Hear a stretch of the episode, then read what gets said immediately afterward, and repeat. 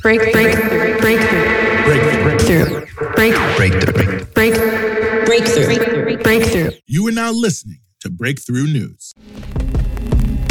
I'm Rania Khalek, and you're listening to Dispatches.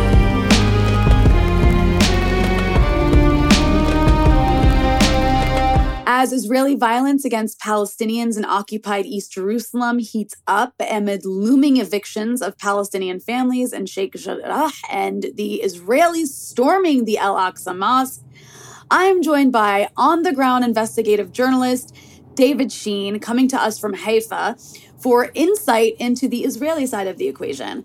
Uh, why is this happening now? What are the Israeli political divisions and machinations driving the violence? Uh, David is one of the best experts, probably, to talk about Israel's lurch to the far right. So, David, welcome. Thank you so much for coming on.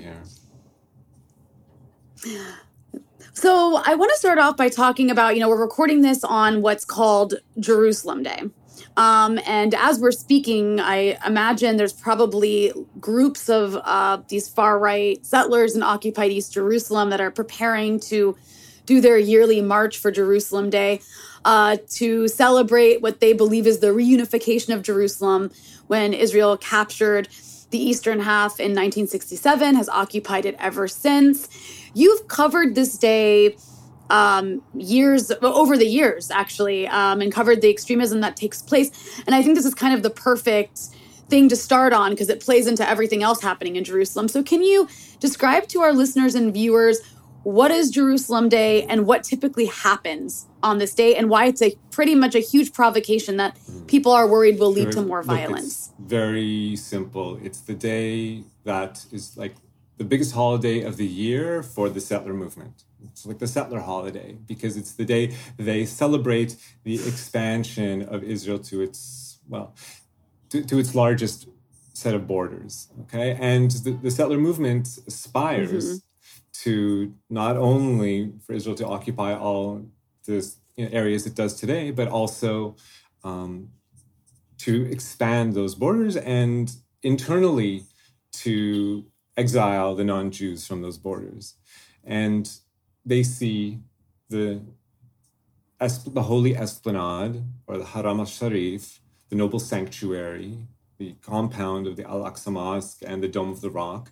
They see that as the pinnacle of their dreams. They and also what angers them the most to see a symbol of non-Jewry, of Islam in this case, atop what to them is the most holy place on earth. Thousands of years ago, there were Jewish temples there. That hasn't been the case for 2,000 years. Uh, you know, 600 years after the last Jewish temple there existed, it's the building of the Al-Aqsa Mosque and the Dome of the Rock. So for 1400 years, that's been the reality on the ground. And for the, you know, for the religious movement, for the settler, you know, let's call them the national religious. Okay. It's, we haven't really spoken about Israeli society and how that breaks down into camps. And I can speak a little bit about that. But the easiest way to break it down is just to understand there's there's four camps let's say from left to right there's a teeny tiny socialist camp you know very, very, very, very small liberal Sadly, camp. Yeah. And then the largest section of Israeli society, I'll call them the uh, domination camp, and they you know, want apartheid to continue. Uh, and then on the on the far right, there's the religious camp, and they want not only for there to be an apartheid state, but for that apartheid state to be ethnically cleansed of non-Jews. So the largest section of Israeli society really is this secular nationalists make up about 60 65% of Israeli Jewish society. And then, you know, about 20% are these um, religious parties and religious population that, as I said, for the most part, wants to expand the borders, kick out the non-Jews, and turn this 1400-year-old mosque, the most holy place in the third most holy place in Islam, and certainly the most beautiful building in the country, to demolish it and to turn it into a Jewish temple. And should be noted an abattoir because the aspiration is that this temple would not be a place where people come and pray, uh, either standing or kneeling, but rather slaughtering uh, animals specifically tens of thousands at a time on Jewish holidays. So to turn that that place, that which is right now a, a holy Muslim sanctuary, into a temple slash abattoir. That's the goal. And that is what is being celebrated. And if we were in the streets of Jerusalem right now, we would see young Jewish men wearing t shirts, and emblazoned on them are images or illustrations of the temple, temple of past and the temple that they wish to create. They're, they're openly advertising this. You know, this parade, it should be said. I, I don't want to take up too, yeah, I don't want to let you give you a word here, you know what I mean? no, no, no, no, no, no. I think it's important because it's this is a parade that is going to mm. it, it's obviously it's a very provocative parade because it's like this this this particular ideology these particular people are the ones marching through the mm. streets. They typically march through palestinian mm. neighborhoods um, if i'm not mistaken and they're chanting for taking over the al-aqsa mosque rebuilding this what they call the third temple um, and mm-hmm. also you know they'll chant death to arabs and mm-hmm. these kinds of genocidal chants um, wanting to take over, expand the borders, as you say. Um, and I think it's important that that ties into the Al Aqsa Mosque because these that's what these provocations as well are about at the Al Aqsa Mosque. I mean, so this morning. This morning, there was these huge provocations at the Al Aqsa Mosque, where the Israeli police basically stormed it. The images coming out were pretty shocking. Um, does that play into this idea of taking over? Like, what's that about? Mm-hmm. Why why did they storm um, the mosque? There's a long history of what, what's been happening there. It's hard to you know compress it into just a few words, but let's just look at the last few weeks and few months of what's been happening on the mosque. We have right now in Israel. I'm, I'm going to kind of just put a point in the temple and in the mosque, and we're going to and and then come back to it. But just to of course, of course, yeah. So the moment yes. we're at in Israeli society is yeah. a crisis of the Knesset. Right now, we are between elections. We just had elections. In fact, we just had four elections in a row, one after the other, in the last two years. And the main re- so this election cycle is what's been affecting what's happening on the Mount. I'll take a couple minutes just to explain the election cycle. Yeah, yeah, yeah. All right. All right. No, no, please do, please the, do to the to the yeah. Al Aqsa Mosque. So, as some of our listeners may know, um, the prime minister of Israel for the last 12 odd years has been Benjamin Netanyahu. He's actually ruled the country for most of the last quarter century. Um, and so in any in any case, you know, most of the time that he's been in power, actually, just when he was elected in Israel, a democratic president was elected in the White House in the United States. And so because of that, it inhibited Netanyahu every time he comes, then, you know, first time he's elected, Clinton's elected. Ah, so he can't really, you know, push through all of his aspirations, everything that he wants to do. You know, he's obviously like a far right nationalist in Israel. So, he, but he can't, you know, annex all the territory he wants because he's inhibited by, you know, trying to please the American president. Okay, second time he gets elected in 2009, again, same issue in the White House as Barack Obama. So he can't do everything that he wants to. He's got to pretend you know, he's got to give lip service to the two-state solution, all the while increasing the annexation right. little by little, and of course, the, the settlers on the ground, you know, in, in advancing and creating settlement outposts. So even without him, you know, making large moves, it's still happening incrementally and quietly without any protest from anywhere, as long as he just gives lip service. So that's what happens until the end of right. Obama Of course, once Trump's in power, mm-hmm. you know, it's a mm-hmm. completely different story. The, you know, yeah.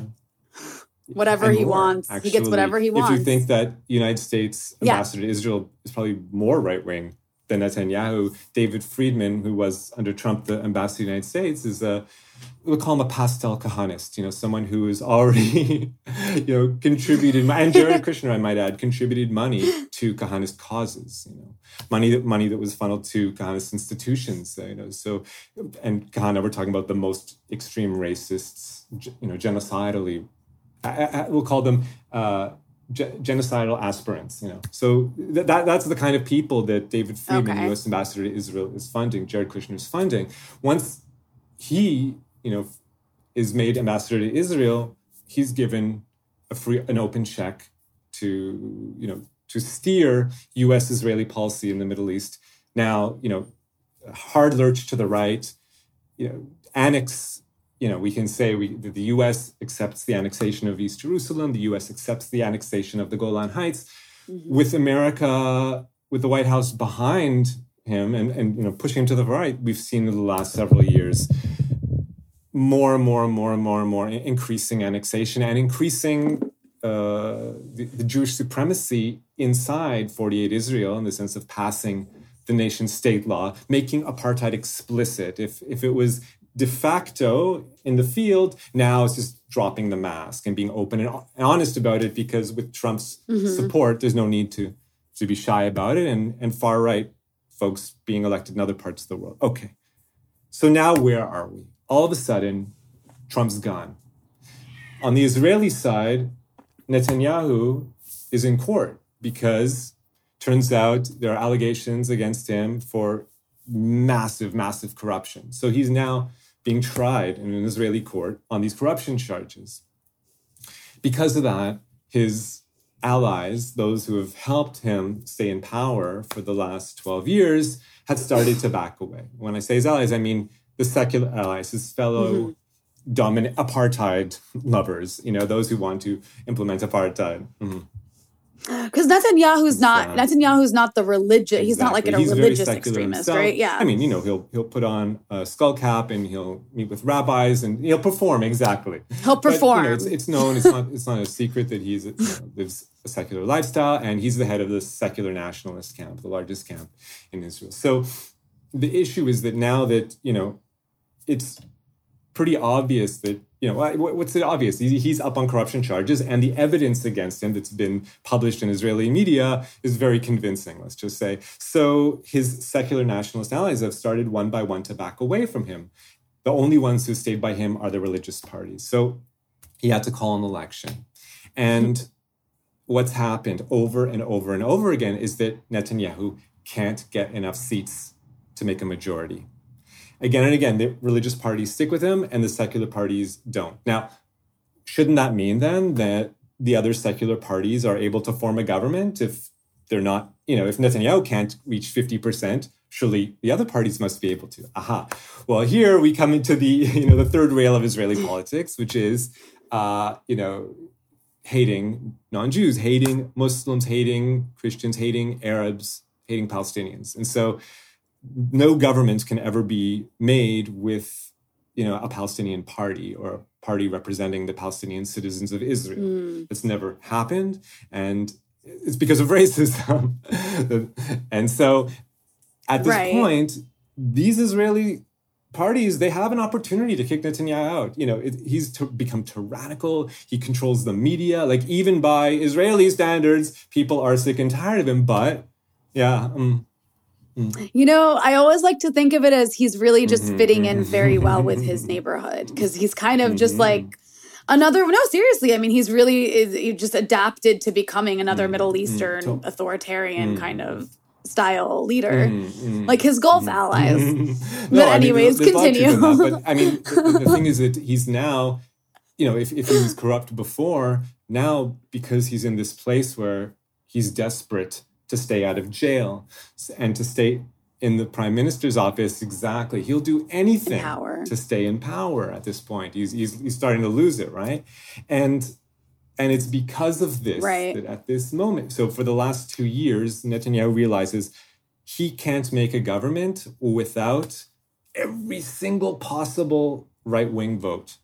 And that means uh, mm-hmm. that means bringing in the Kahanist party, the party that's openly expresses, you know, says we are the inheritors of the arch racist rabbi, American Israeli rabbi Meir Kahane, And you know, the, the, kind of the founding father of Israeli fascism, someone who, you know, came to the to Israel and in 1980s became a member of Knesset. And he really changed Israeli society in the sense that he openly, openly, enthusiastically uh, called for ethnically cleansing the country of non-Jews. Of course, it had happened already in 48 in the Nakba, and it had already been written about in government memos, but it had never been spoken about, you know, maybe in, you know, quiet conversations, but openly proudly, this was breaking a taboo in Israeli society. But once he'd broken it, uh, it, you know that that's it. It became a new reality in which it was okay to say those things, and of course, he's had inheritors. So those who fall, you know, and and for the last uh, you know thirty years, he's actually he, he was assassinated uh, in New York in 1990, but he, he, has followers, and his followers are responsible for mm-hmm. murdering more than 50 Palestinians in Palestine. So they're the Jewish political party that you know has the most blood on their hands you know over 60 murders over 50 palestinians in palestine. And and so this party that you know had always been the most furthest uh, party and most reviled and people were embarrassed to be associated with it and didn't you know it was like a euphemism for nazism when it you know when, when an israeli journalist called one of these guys a nazis actually the current leader of the party um, the guy sued he sued the journalist for label. How dare you call me a Nazi? This is horrendous. A Jewish person, you're calling me a Nazi? And the court, in fact, it went out to the Supreme Court. Supreme Court agreed. Well, no, no, no, well, not, not exactly, not exactly. The Supreme Court, where you're close, the Supreme Court agreed. Oh. Okay, it's true. You were libeled. It is libelous to call you a Nazi. It is. But the oh. punishment for doing okay. so, you will only be fined one shekel, which is the equivalent. so the equivalent of like so they thought they were like, he, this guy's totally a Nazi. They, even yeah, they were like, this guy's look, definitely Israel's legislative and judicial bodies have openly, you know, called these parties Nazis. They were uh, officially de- designated as terrorists, as a terrorist group by the Israeli government in 1994 after they, uh, you know, um, someone who had already stood as a as a candidate for Knesset from their party uh, massacred 29 Palestinian men and boys in the in the Ibrahimi Mosque in Hebron in 1994. So this this movement, all for, for decades, it's had the objective of attacking the holy places, the Muslim holy, the places that are holy to both Muslims mm-hmm. and Jews, to physically attack them and with the objective of enraging a billion Muslims all over the world so that a, you know, a war will break out and that there will be a clearly defined Jewish side and wow. non-Jewish side, and then it'll be all-out war. And of course, in their apocalyptic vision, and you know, follows that is Jewish dominion over the, the country. Yeah, sounds oh, like no, you have yourself a Jewish no ISIS. That that's that that's this. Yeah. I don't say that lightly. I don't say that lightly either. I mean, these people are like they want like of course, yes, law they, as well. Thanks for asking. They want a theocracy. It's not just that they want the country ethnically cleansed. Many secular Israeli Jews, you know, do not realize that these folks want to turn Israel into a comp- like with the rules of the Torah and the Talmud, and of course, only the most extreme interpretations of them, the most racist interpretations of religious law. They want them to be the law of the land. Um, so it totalizes. so you have your secular yeah. Zionism and your religious Zionism, and it sounds like there's a bit of a str- maybe not a struggle because it sounds like the seculars mm. don't really understand the danger. Mm. Of the takeover of the religious mm, Zionism, but back to Netanyahu yeah. real so quick because that's where you were going with this, so right? Sorry, from what I've seen from some, well, so what I've from what I've seen from some observers is that um, is that what's taking these provocations because these are like mm. really crazy provocations by the Israeli police, um, as well as settlers. But you know the speeding up of the evictions, though those have been like deferred for now, I think because of the international outrage. But the fact that, like you said, Netanyahu has not been able to form a government, and so the the um, insinuation I've seen or the suggestion has been that he's trying to indirectly through like proxy so he can maintain some level of deniability to escalate tension in order to prevent um, mm. a unity government that does not include him whether that's possible mm. or not i don't know if you agree with that or not but um, the idea is that he's provoking the entire right um, including those who are actually sick of him in order to kind of corner them um, into being with him to prevent any sort of progress where he's not, um, you know, protected mm-hmm. by his. Mm-hmm. By his Look, position I, I uh, it's difficult for me accurate? to make those kinds of projections, but historically, whenever the government seemed to be going, I'm not going to call it a left wing direction, but say a le- a not crazy, exactly. a not as crazy exactly. right wing direction. As soon as it seems like, like... Uh, the acceleration, you know, we're reducing the acceleration to the right, to the far right, uh, and you know, pulling our foot yeah. off the pedal to the far right. It that's when uh, you know far right Jews go and make a provocation on the Temple Mount or on the Ibrahimi Mosque. For example, as I just described, in 1994, that's exactly when the Oslo peace process started. Once this attack by Kahanists massacred 29 Palestinians. 40 days after that, which is the Muslim mourning period of 40 days, exactly 40 days after that, began the Hamas, you know, suicide bombing series. So again, that's that's then. Then okay, let's say fast forward to the year 2000. Again, once again, Netanyahu is voted out of power, and so we have like an attempt to revive the Oslo peace process, the Labor government, and again, you know, Ariel Sharon going up to the temple and the other, you know, trying to exacerbate and anger Palestinians, you know, over the Temple Mount, over the uh, Holy Esplanade. I'm used to using Israeli jargon at this point from following Israeli media. But, uh, and then so then now it's the same thing, you know, because now a third situation where it just looks like Netanyahu finally will be ousted and another teeny, you know, slightly less right wing government, certainly right wing, but slightly less right wing government. You know, of course, the right wing interprets this as the far left. And so, again, provocations on the Holy Esplanade and, and in East Jerusalem and attacking Palestinians. And it's not only, it's, it it's not only the last few days, it's the last week and the last few months. And in fact, I would say since winter solstice is when it began, December 21, 2021, um, 2020, the year 2020. So just going back five, six months, that, that's when you had Kahanists, you know, just every other night r- running rampant through the streets of East Jerusalem and throughout the West Bank, attacking Palestinians, assaulting them. And, you know, they, they were drawing thousands, you know, hundreds of thousands of people into the streets and and and you know the, the yeah. idea is yeah escalate escalate the battle um as i said they, they want the all-out war it's like they're trying it's like they want they it's like they're trying to start they a do. war it's like it's like they're trying to start a provoke like an, a third intifada like because they then they can say all palestinians are evil and it's and so all we can do is just mow them all down right. and you know it becomes very black and white but this is also, of course, like there's also this thing happening in the backdrop that's been happening for years, which is what is called mm. or considered the sort of Judaization mm. of occupied East Jerusalem, right? You have these settlers um, that, you know, people are kicked, Palestinians are kicked out of their homes, they're evicted. And then settlers come and move in, mm-hmm. sometimes settlers from America, um, other times settlers from other parts of Israel.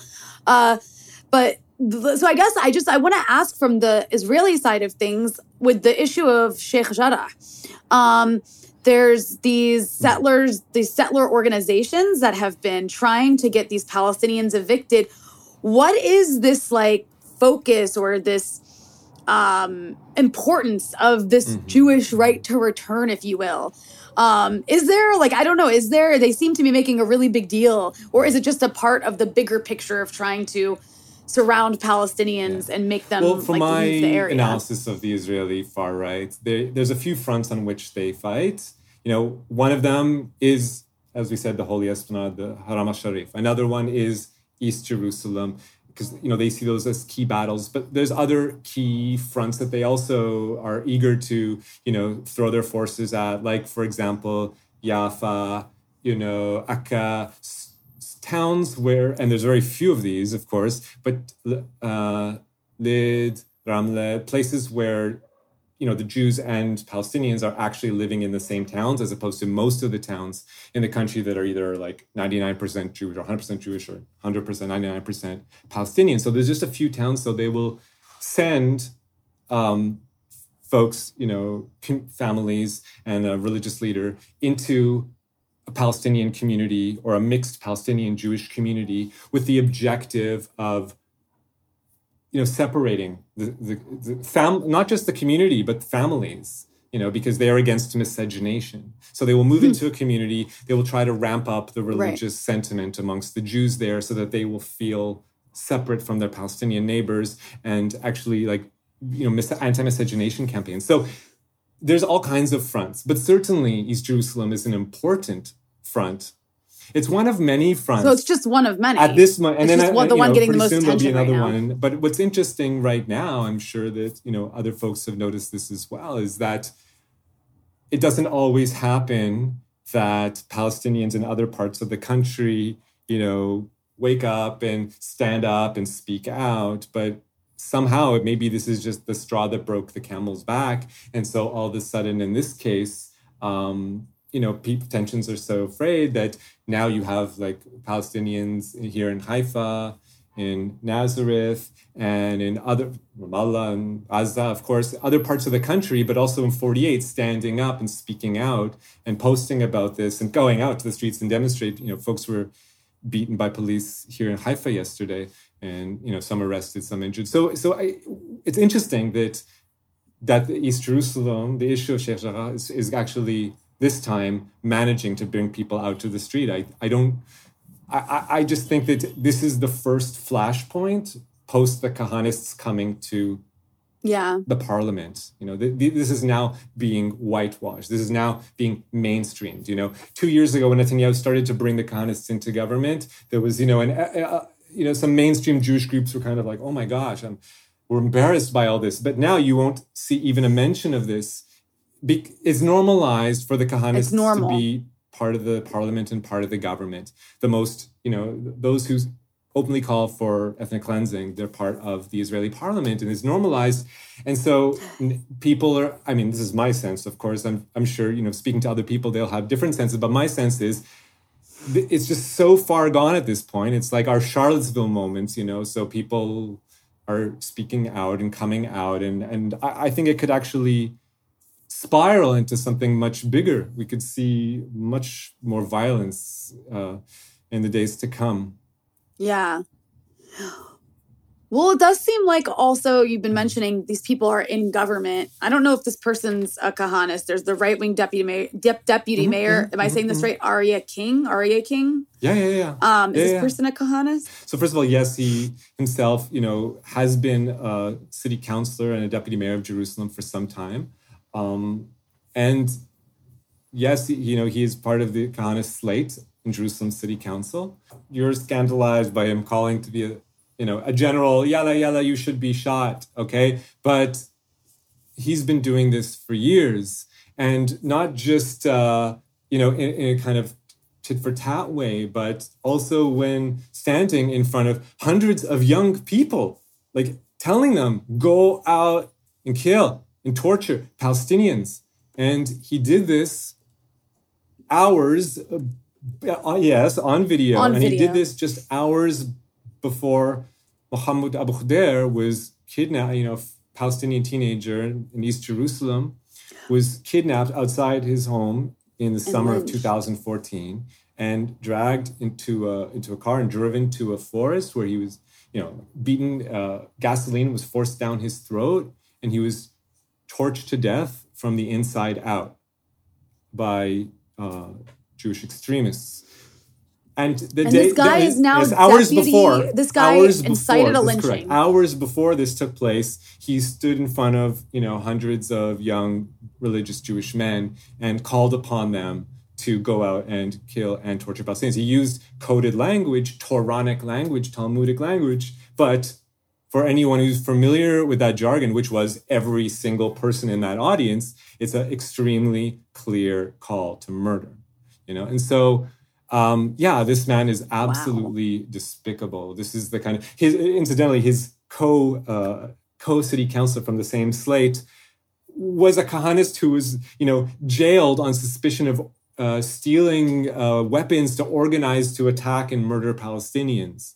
Yonatan Yosef, that same person you see in videos talking about we're going to enter Sheikh Jarrah and this is the how the state does it. We did it before and we did it again and we're going to just install Jews. This is probably the second video you're going to show me. That guy is his running mate or on the same Kahanist slate for city council. And he himself in the year 2000 was arrested for plotting to, you know, steal weapons and murder Palestinians. Um, Yes, And these yes, people are getting yes, elected yes, to office. councilors, Like, that's what's crazy is they're being Jerusalem, the holy elected to office. There's also this crazy guy There's also this crazy guy, this well, I guess you know, an Itamar Ben Mm-hmm, Yeah, it right. Is that how you say his name? Um, and he uh I mean, he was like setting up Hmm. camp last week in Sheikh Jarrah uh to like try and provoke the Palestinians there. Supposedly he was saying he was there to protect the Jews there. Um, but then eventually he packed up and left. But so there was a car ramming uh, during the Israeli police raid on Al Aqsa Mosque uh, today. And he tweeted, I don't know if you Yalla, saw what he let's take tweeted over about the it. temple of the Did you see? Al-Aqsa Mosque or something.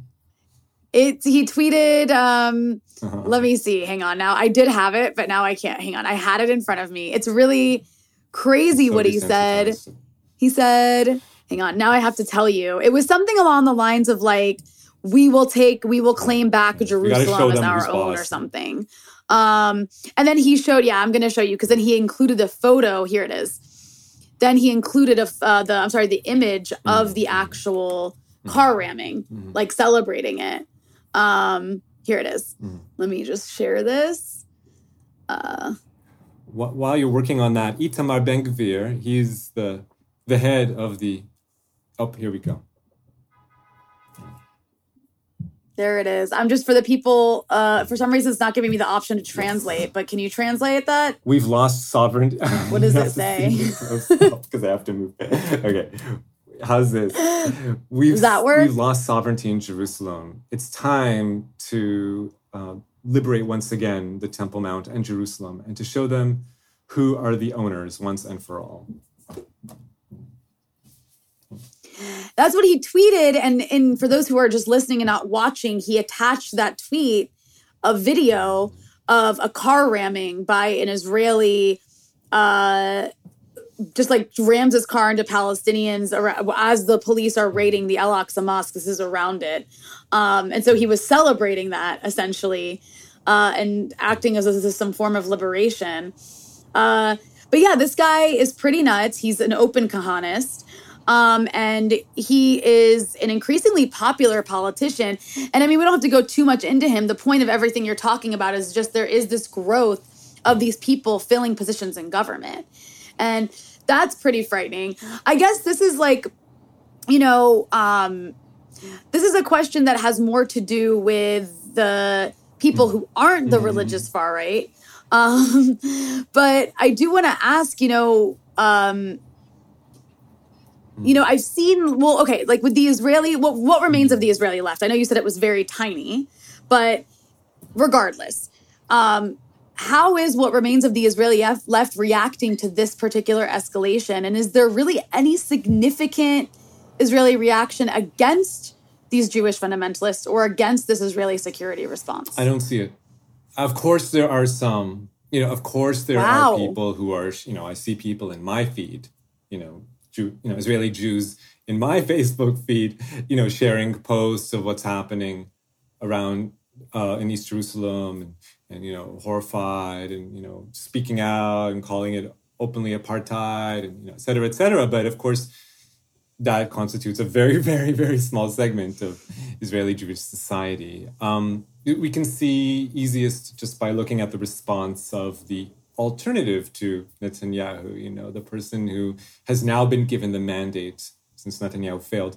He's now been given a mandate to put together a government. Uh, Yair Lapid is his name. So he's the head of the so-called alternative camp. And, you know, you you look at what he's tweeted and it's just like support for the police. We got to show them what's it's like almost indistinguished very you know not so different from Itamar Ben Gvir who, who you just spoke of. So that's the, the that's that's the Israeli you know centrist response or centrist alternative. And I mean that's the way it's been. Don't forget before before uh, this dude um, before Yesh Atid, Yair Lapid, who was the head of the alternative to Netanyahu camp, Benny Gantz, the man who was his chief of staff in the army, who started his political career by, you know, with, with a video of drone footage of bombing Gaza and a death count going up, and he was boasting about it. Look how many people I Palestinians I killed in Gaza. Vote for me.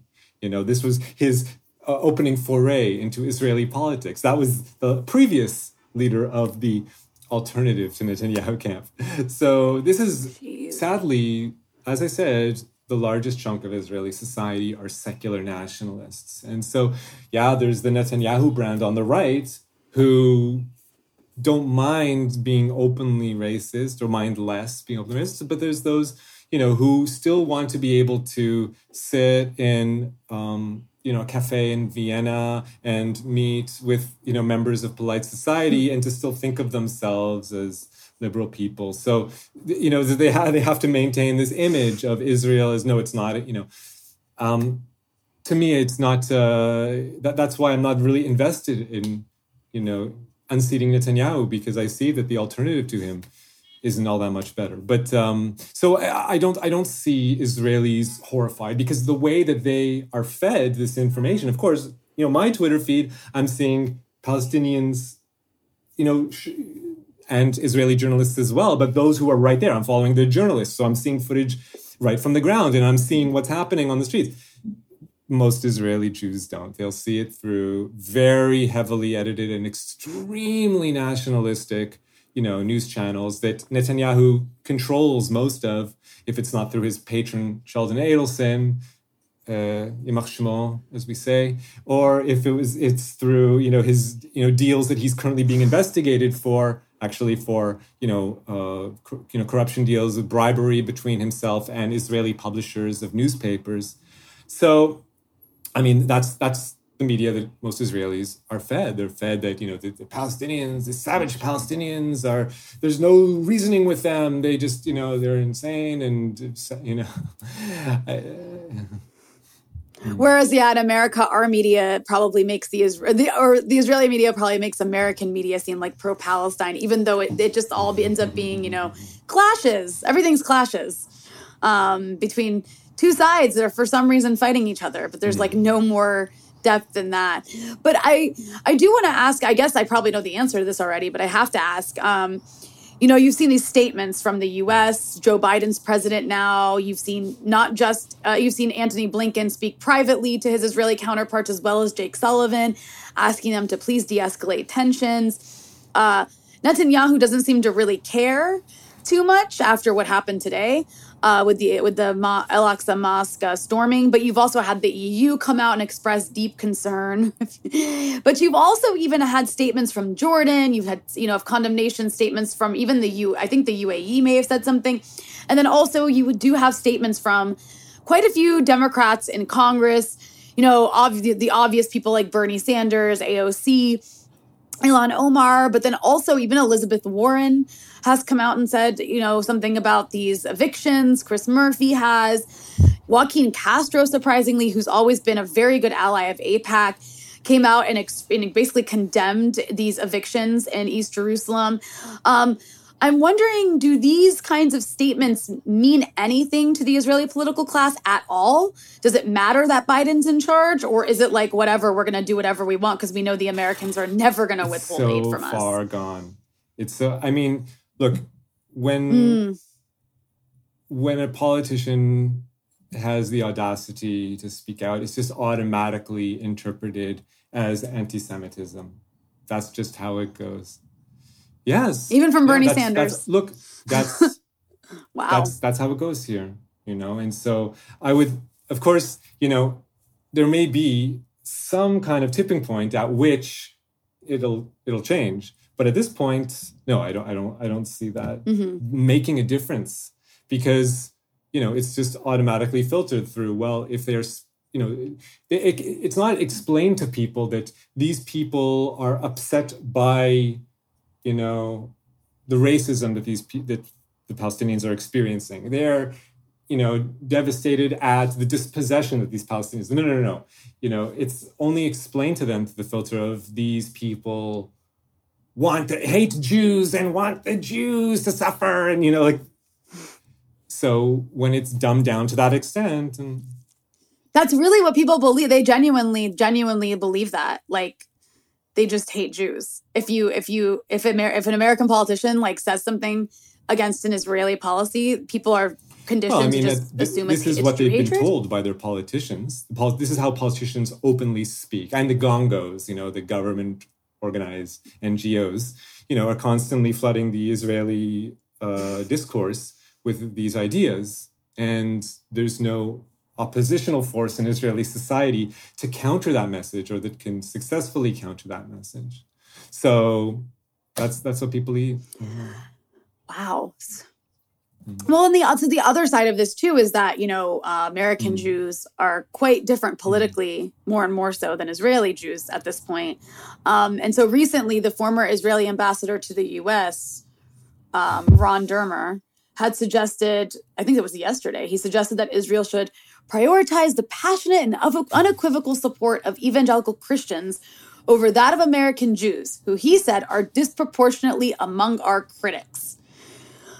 Do Israelis get that? Do Israelis get that their leadership is trying to align with like evangelical Christians in the US who really only care about Israel as we know to like bring about the rapture? Um, which is quite anti-Semitic in and of itself. Is that understood at all? And what do like do Israelis just is there an, an, an like is there a recognition that American Jews tend to have different politics than they do, or Most is that not even a part of the even part of the conversation? conversation. I'll, I'll, I'll explain to you how these groups fit into the Israeli mindset. So you talked about the evangelicals that are, you know, turning out to be the strongest base of support for Zionism in US society and in Congress. So these groups don't have any interaction with the average Israeli. Okay. They come here on tours, you know, and they're given tours of the West Bank by Israeli settlers, by Kahanist settlers, I should add. And so they're shown all, you know, oh, look at these vineyards that we planted. Look at this, this, you know, gives them this sense of, wow, you know, the Bible's coming true, the rapture is coming. So um, it's, you know, it, uh, Israeli politicians are happy to bring these evangelicals to the country, um, but they don't interact with average Israelis or anything like that. They have very little in common, in fact, with average Israelis, just as they have very little in common with most American Jews. They may have more in common with Orthodox American Jews, uh, sharing with them right wing views on other topics like school uh, you know, payments and abortions and blah, blah, blah, blah, blah, all the other right wing things we think of. But Orthodox Jews are only 10% of American Jewish society. Most of American Jewish society are belong to liberal streams of Judaism, and most of them have, you know, Right. along, you know, just along the list have nothing to do, no, no connection politically with evangelicals and and are political opponents. But in you have the Israeli ex-foreign minister or ex-ambassador to the US saying these are the people we need to invest in. I'm not surprised. This is the message. The message is that liberal Jews, and it's not just them, it's like ministers throughout the last decade of Netanyahu's, you know, time his tenure in office. We have c- continually ministers saying this. What do you need American Jewry for? Anyways, all these liberal reformies are going to die off in a generation or two, anyways. So what if they're complaining about, you know, because occasionally the liberal Jewish groups do actually, you know, issue a statement of, you know, decrying some dispossession, whether it's Palestinians or African refugees or whatnot. Occasionally, you know, usually, you know, they, they do speak out. It's usually when their own interests are threatened, but occasionally they will speak out against, you know, uh, discriminatory treatment. And and when that happens, Israeli ministers say, "Yalla, go to hell, you American Jews. We don't need you. You're going to be gone anyways. You know, you're going to be wiped out pretty soon. So uh, don't bother us. You you can go to hell." This is the attitude of Israeli ministers. So I, I just um and and and when it comes down to the Israeli population, it's either uh, those the same disdain or else oh you're just naive. You're just so naive. You'll never understand it unless you live here. Only if you live here would you understand dot dot dot. Right. It's like you're not you're not on the front lines like but I we think are that kind actually of being mentality. North America or Europe or other parts of the world, a place where Jews and non-Jews, Arabs, Palestinians can actually meet each other on an equal level, not in the apartheid sphere, but actually means that they have a better sense of who Arab people are, Palestinian people are, than the ones who can only get to meet them under conditions of apartheid. But uh, yeah. Where they're, like, uh, uh, policing them right, right, or or as soldiers exactly, or or always with the knowledge, or or always with or the as employers. that if anything ever goes down, I just need to call the cops and they'll always come to my side over your side because it's just ingrained bias. So as we've seen in video after video.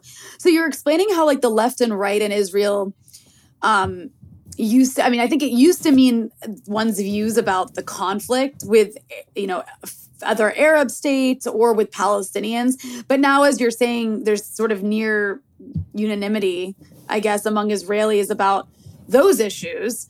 Um and it's more about secular versus religious. So how do you see that divide worsening or expanding because it doesn't sound from what you're saying that you see any opportunity for No. reversal here Well, I mean, on one hand, let's look at the country. You know, half the population, I'm talking from the river to the sea, just bare statistics. Half the population of the country is Jewish, half the population of the country is Palestinian. So if it was all, everyone, one person, one vote, mhm, exactly. it's But- democratic yeah you know, how do we get to that point? Is it possible to get to that point? Today, Israeli society, I don't see it happening within Israeli society because, as you pointed out, the vast majority of votes, because so few, so many people, you know, two thirds of the Palestinian people are disenfranchised, don't have the right to vote for the government that rules them, and so that you know, because of that, Jewish votes are disproportionately powerful, and uh, since you know people are more likely to support a system that benefits them, surprise, surprise, you know most Israeli Jews do support Jewish supremacy here.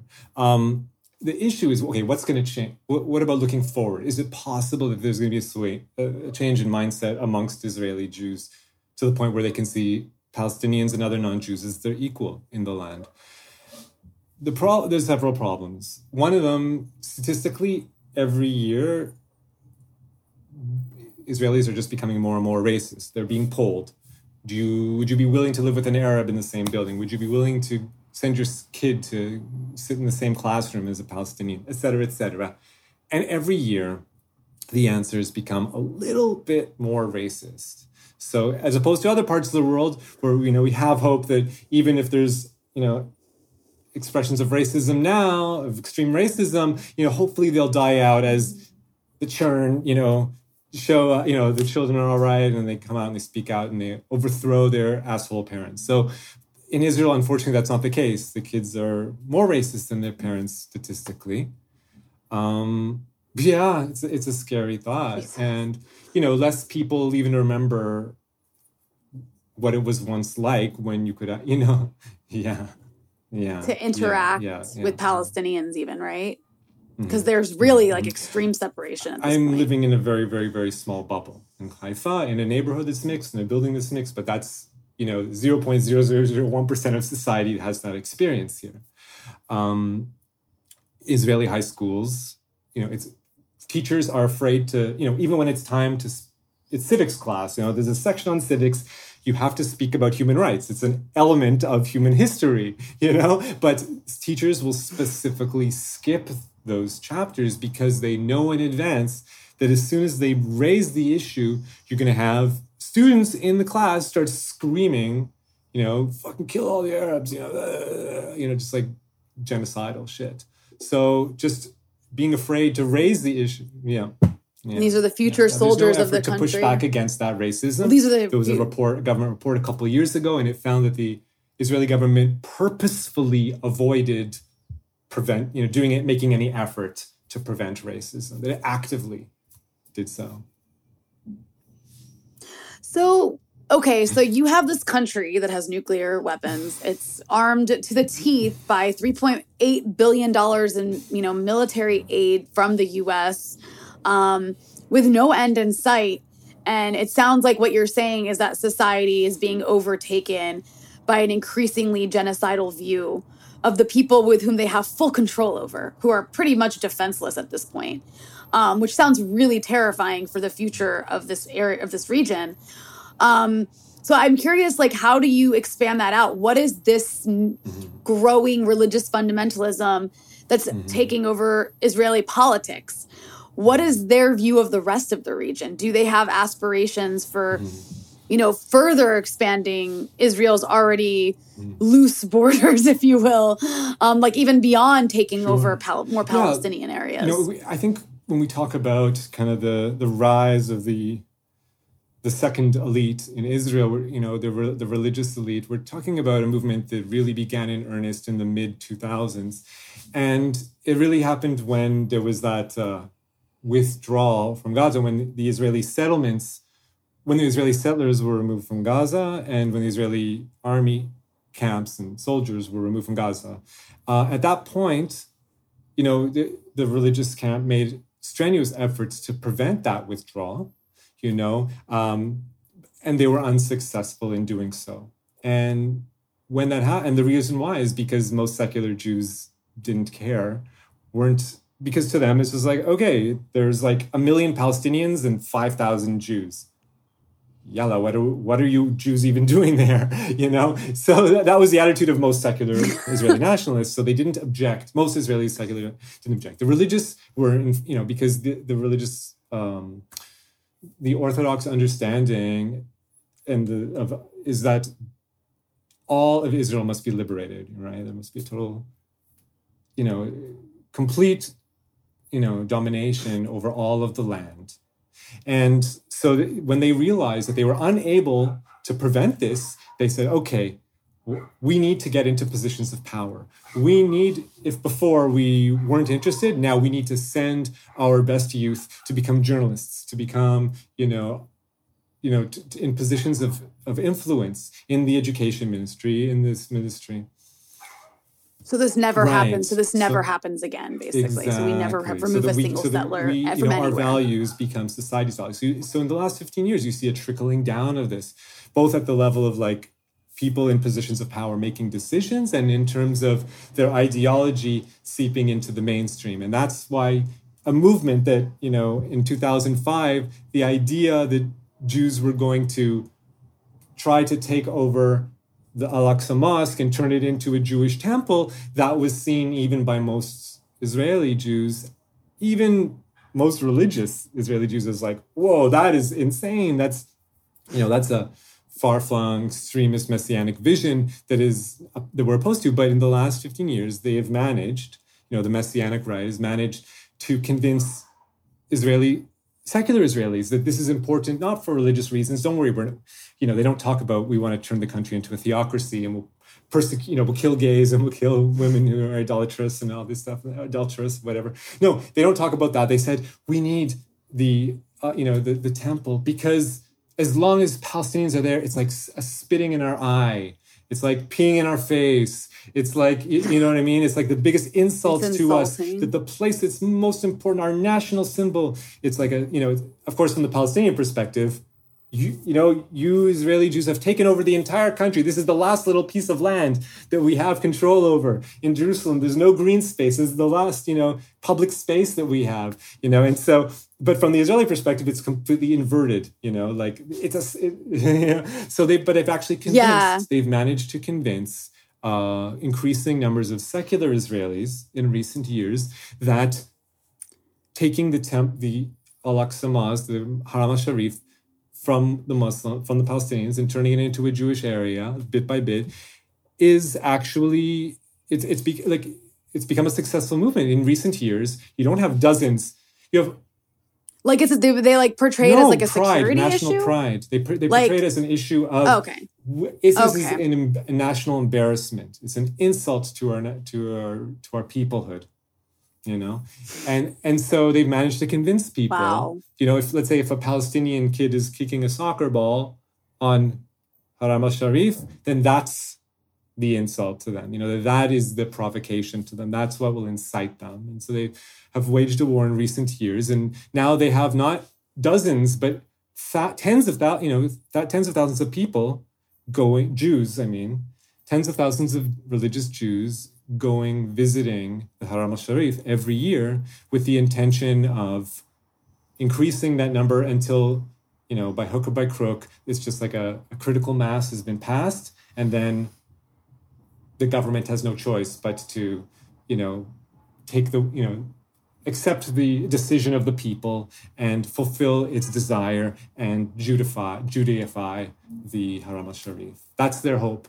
And the numbers are increasing every year. I, don't know if they're going to get to that point where it's a critical mass of secular Israelis are fooled into supporting this messianic movement. I don't know if we need to get to that point. You know, we may even before then break out into race war. It sounds, I mean, David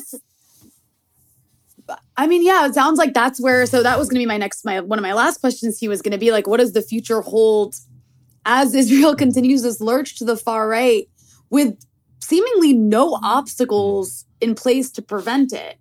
Um, Palestinians are not in a position to prevent really anything. I mean, what do they have? Rocks, um, and like you know, uh, there's Hamas in Gaza, but Gaza is like just this ghetto that you know um, has been successfully besieged for all this time.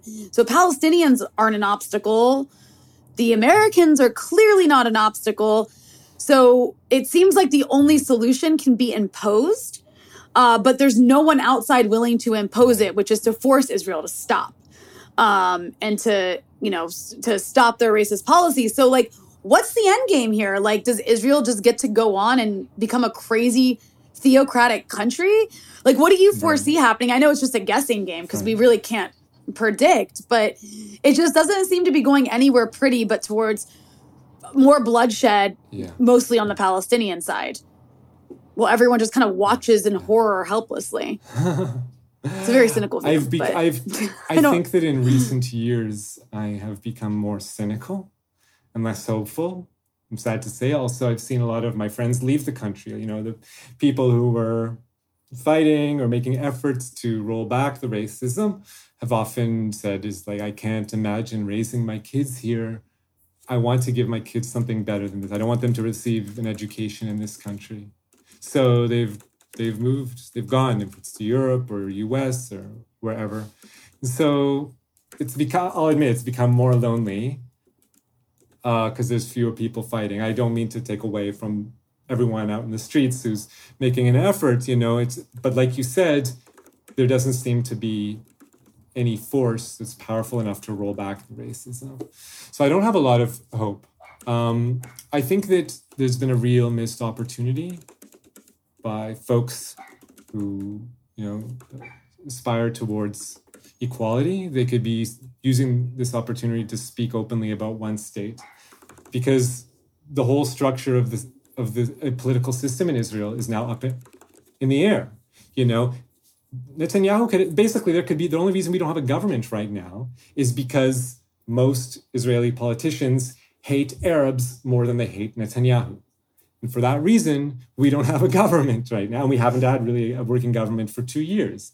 So um, this is the perfect time with this instability for new ideas, you know, to be because if we don't, the new idea that's going to be accepted, that's being floated out is okay, well, I guess this apartheid isn't working because, you know, these Palestinians, we can't just keep oppressing them you know, because then it, you know, there's gonna be blowback. There's gonna surprise, surprise. When you oppress people, sometimes they are violent in response. So, you know, maybe the next idea that rolls forward is, oh, we, we can't afford to have them amongst us. We need to, you know, just literally bulldoze them all together. Yeah, yeah, yeah. People remove need, them completely. No horizon if you don't present a horizon, and I think that um, the few folk here who who do aspire to see one democratic state are you know, I, I think that they're dropping the ball because this is the perfect opportunity right now to speak out with a campaign and stand behind it and, and then draw people to it, give them something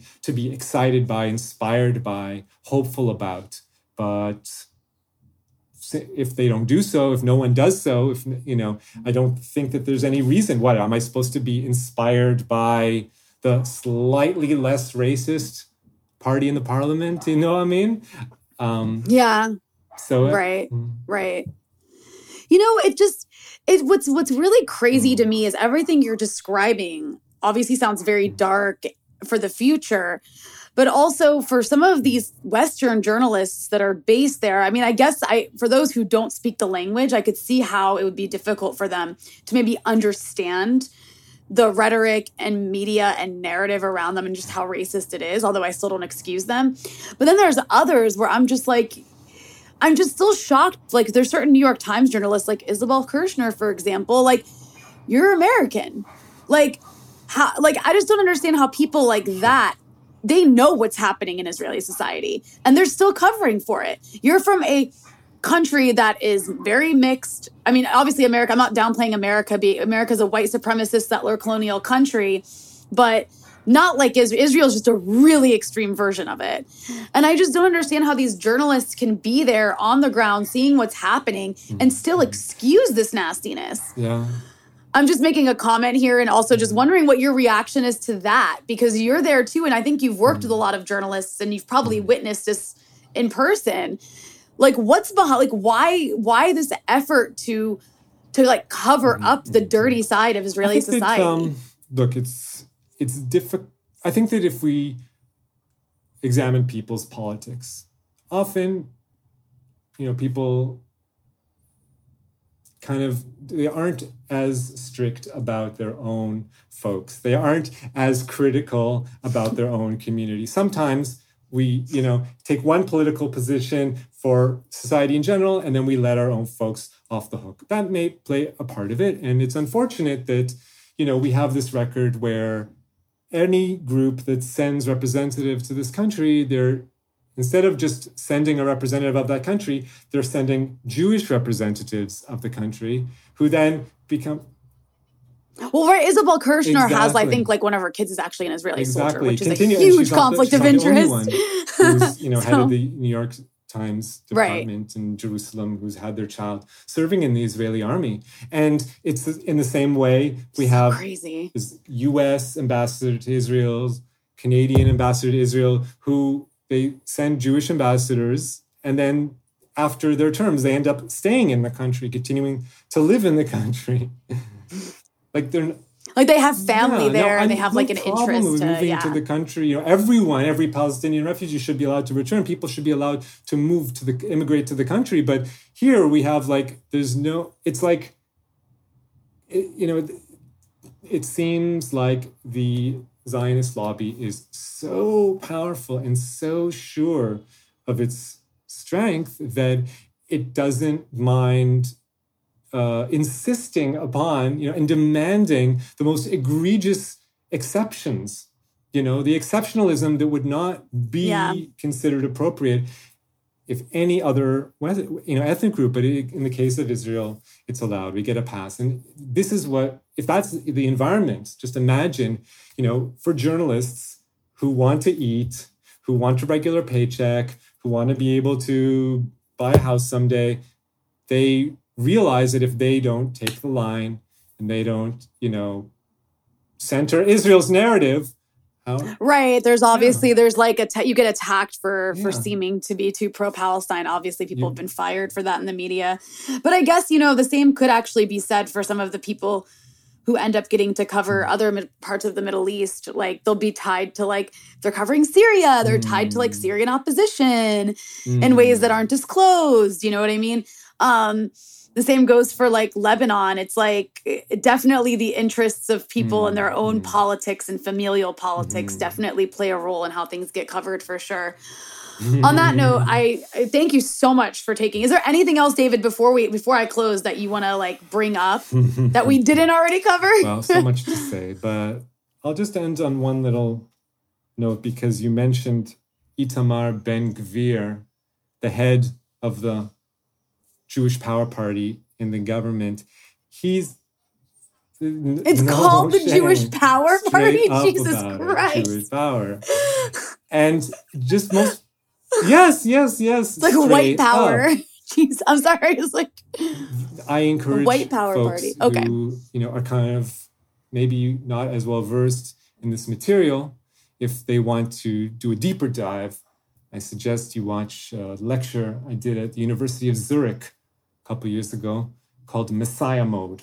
So if you do a search on YouTube for Messiah Mode, David Sheen, then it's like a hour and a half lecture where I break down the Jewish Power Party, the history of the Kahane movement, and why we're at where we are right now. So check that out and davidsheen.com for more information, articles, videos, and such. David, thank you so much for coming on Dispatches for Breakthrough News. I hope to have you on sometime in the future with maybe not as mm. deeply dark a mm, note, but thank you so much. Thank you very much.